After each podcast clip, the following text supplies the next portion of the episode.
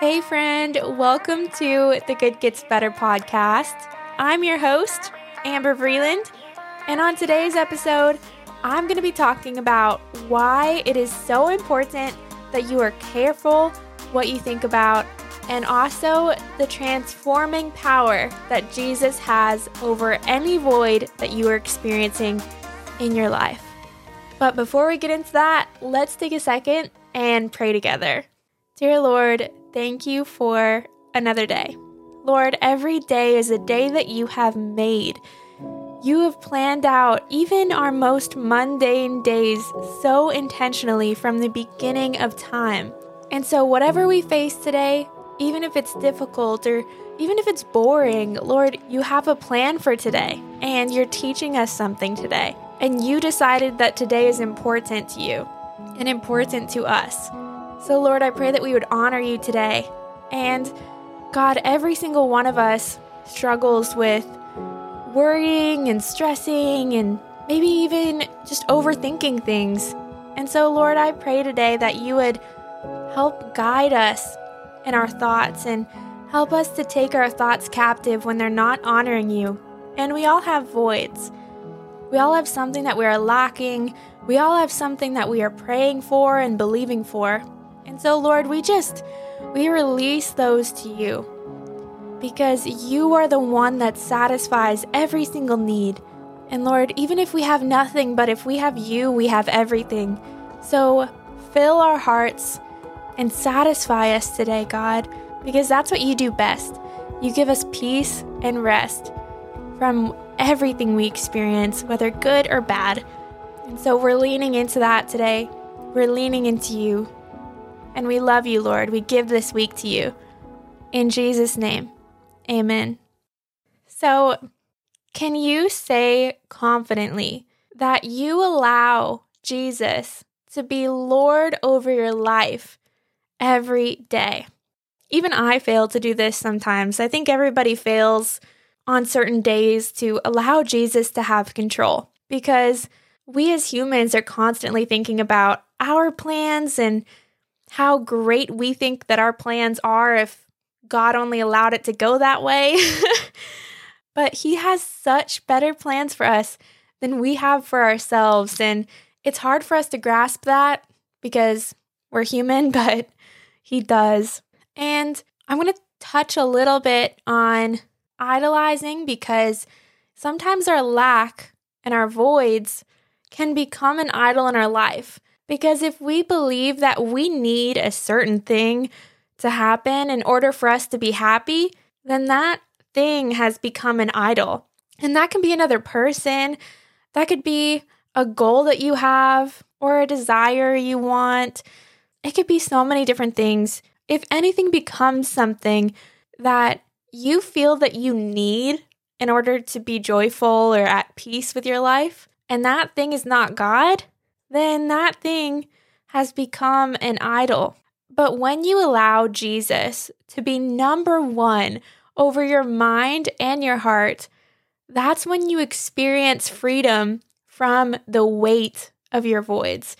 Because with Jesus, it doesn't mean that your voids and lacks just disappear. But it does mean that he will give us peace within that, because he takes that weight from our shoulders and he satisfies us with peace. And on top of that, he cares about what we care about and gives us really cool gifts.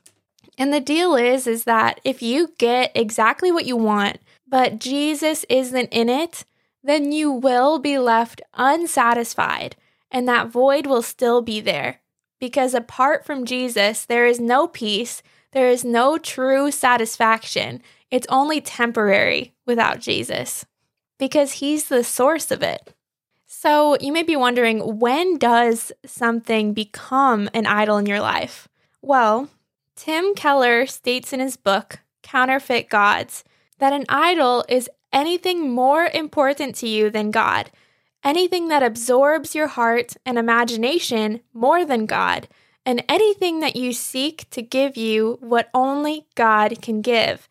And then Romans 1 verse 21 through 23 says, "For although they knew God, they did not honor him as God or give thanks to him, But they became futile in their thinking, and their foolish hearts were darkened.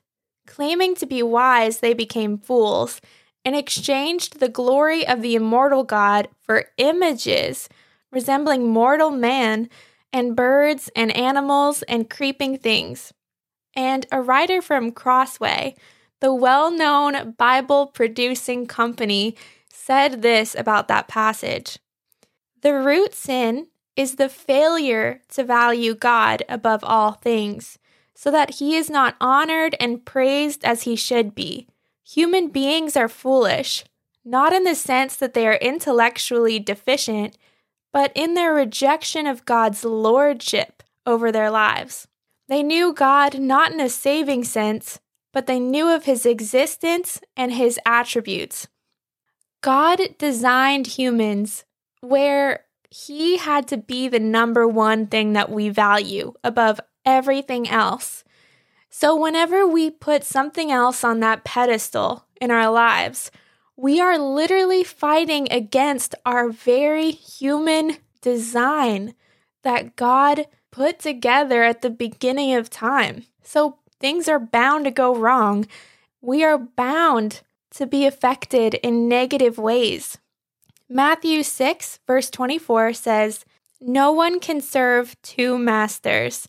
Either you will hate one and love the other, or you'll be devoted to the one and despise the other." Thinking of someone or something more than you should creates a God-like image of them in your mind. And whatever is at the forefront of your mind and attention most often has the most power over you. So what are you going to allow to have that power? Our thoughts literally impact everything that we do and say. Hebrews 3 verse 1 says to fix your thoughts on Jesus. And then Colossians 3 verse 2 says, fix your thoughts on things above, not on earthly things. And the King James version of that verse says, set your affection on things above, not on things of the earth. And affection is defined as a feeling of caring or fondness towards someone or something. And then the word fix means to make fast, firm, or stable. God knows that we have weak minds, and our thoughts continually stray to our worries and frustrations and stresses and even our desires and temptations. But during those moments, that's when Jesus wants us to fix and stabilize and set our thoughts on him and things that honor him. And that's why scripture says to fix and to set our thoughts, because God knew that our thoughts would continually stray away. He knew that they would need to be fixed and redirected. And so we need to be quick to recognize when our thoughts are straying away, so that we are able to fix them, because we aren't able to fix anything if we don't know that there's a problem. But it's when you recognize that there is an issue that you're able to then come up with a solution and you're able to do something about it. And by focusing on the things that Jesus wants us to focus on and filling our minds with good things, our actions will reflect that. Matthew 6, verse 21 through 23 says, wherever your treasure is, there the desires of your heart will also be. Your eye is like a lamp that provides light for your body. When your eye is healthy, your whole body is filled with light. But when your eye is unhealthy, your whole body is filled with darkness. And if the light that you think you have is actually darkness, how deep that darkness is. And I love that verse because that also means that the content that we consume on a daily basis and anything that we follow, anything that influences us, makes an impact on us. Our eyes are a lamp for our body, and so if we're filling our eyes with dark things, scary movies, and things that ultimately don't fill us with light, it's going to affect us.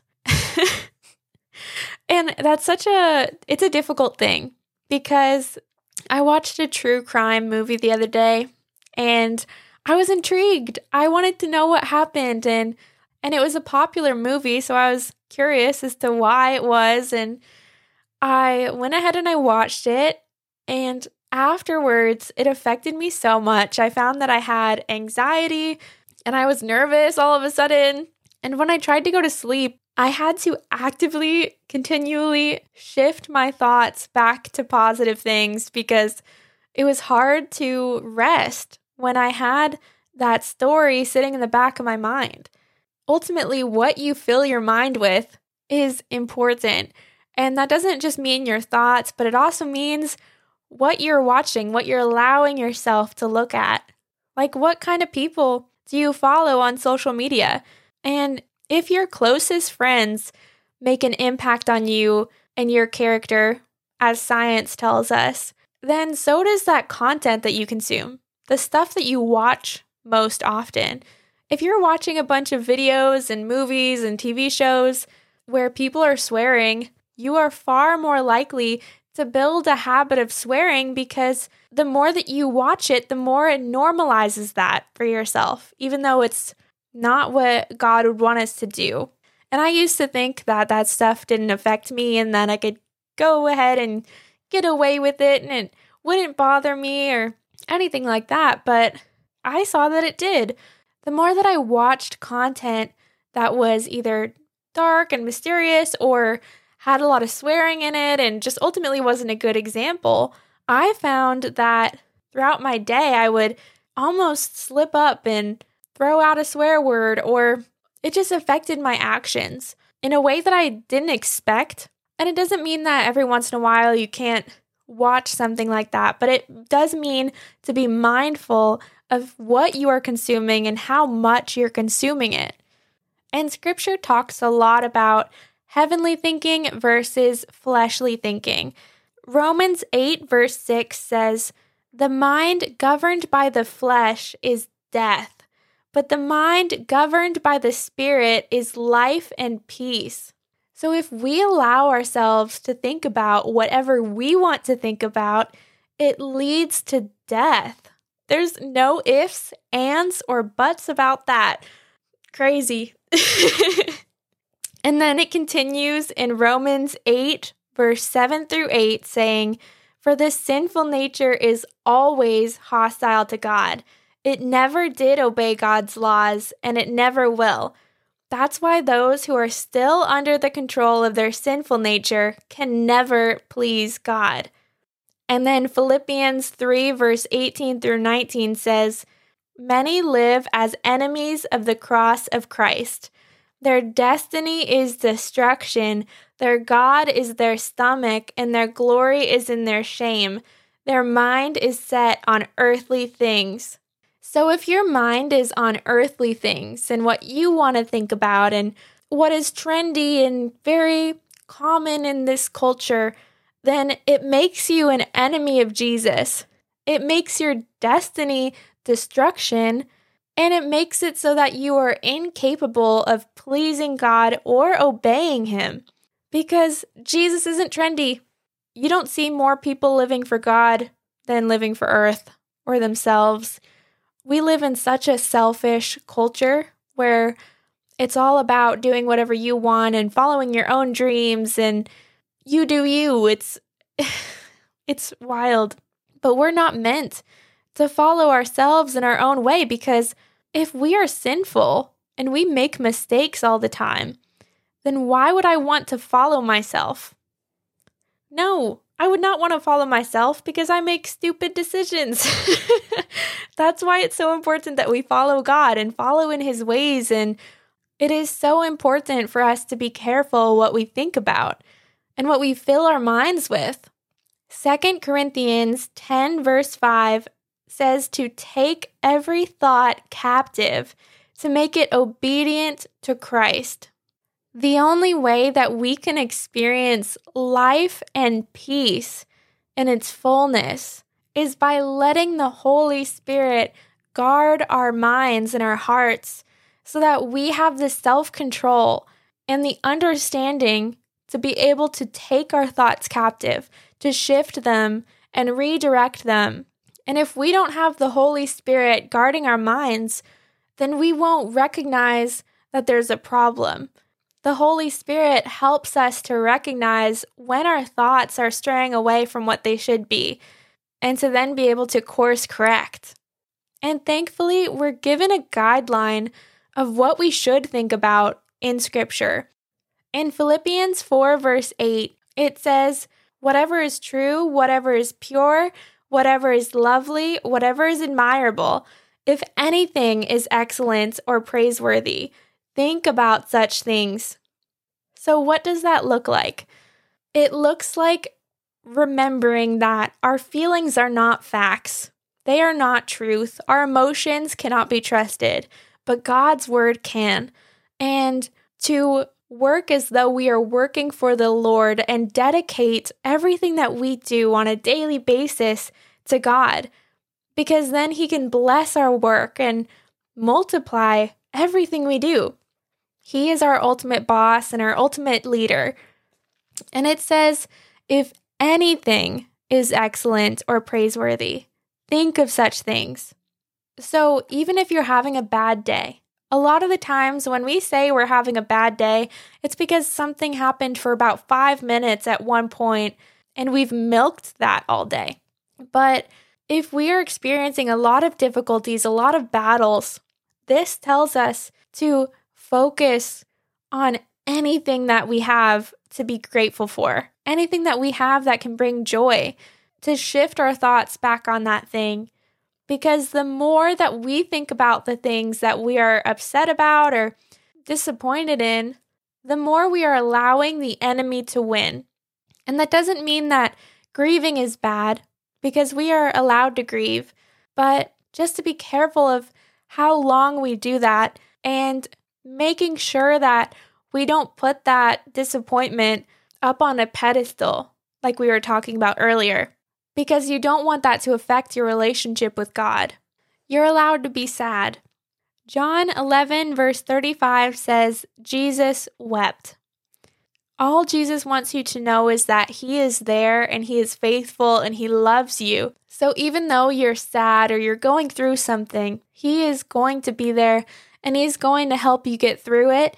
And He's also going to provide good things and things that you can be excited about, because He is continually working on blessings for us, which is incredible. He's just such a good God and He cares about you. He's not going to leave you in your valley. He's going to find another mountaintop for you. And when we truly know that God loves us and is faithful and trustworthy, it makes room for perfect peace. And then perfect peace makes room for joy.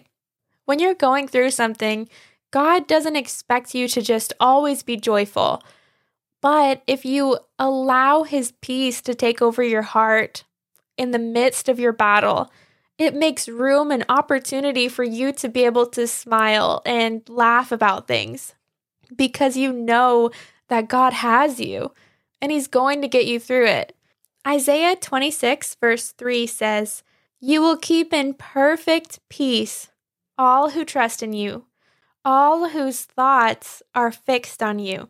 So not only does Jesus promise to give us peace and rest and take the weight off of our shoulders, and that's one of the ways that He provides for us and satisfies our voids, but He also provides people and opportunities in our lives to fill those voids too. He answers our prayers and gives us the desires of our hearts.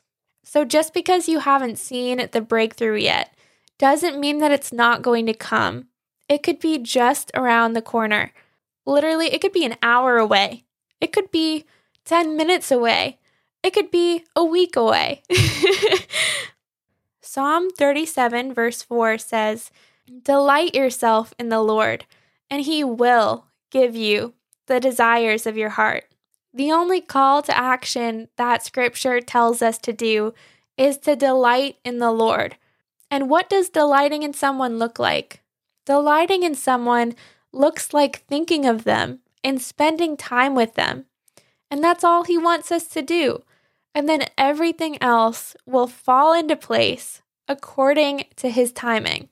Matthew 6, verse 33 says, "Seek first the kingdom of God and his righteousness, and he will give you everything you need." And I'm going to finish off with two things. The first thing is one of my favorite quotes from John Mark Comer. The question we should be constantly asking as followers of Jesus isn't actually, what would Jesus do? A more helpful question is, what would Jesus do if he were me? That is such a good question, because what would Jesus do is great, but what would Jesus do if he were me is even more impactful to me, because it's thinking about what would Jesus do if he were in your job, if he were in your position, if he were in your school, if he were in your family, in your battle. What would Jesus do if he were you? Colossians 3 verse 15 says, "Let the peace that comes from Christ rule in your hearts. For as members of one body, you are called to live in peace and always be thankful." And I love at the end how it says, always be thankful, because something that I actually talked about in one of my first episodes on the podcast is there's a scientific fact where if you're in the middle of praise and gratitude, it's impossible for you to also be thinking about what you are worried and stressed about, because the part of your brain that has gratitude is the same part of your brain that has worry and stress. So if you're more focused on what it is that you're thankful for, it makes it so that you are not able to be worried or stressed at the same time, which is so cool because God knew that when he designed us. Thank you so much for listening to today's episode. I hope that it has been an encouragement for you. And this podcast is also available on YouTube now, which is really cool. I would super appreciate it if you rated this podcast, and make sure to follow so you can stay up to date for whenever a new episode drops. I hope you have an awesome week, and I'll chat with you again next Monday. And just remember, when you focus on the good and when you focus on God, the good gets better.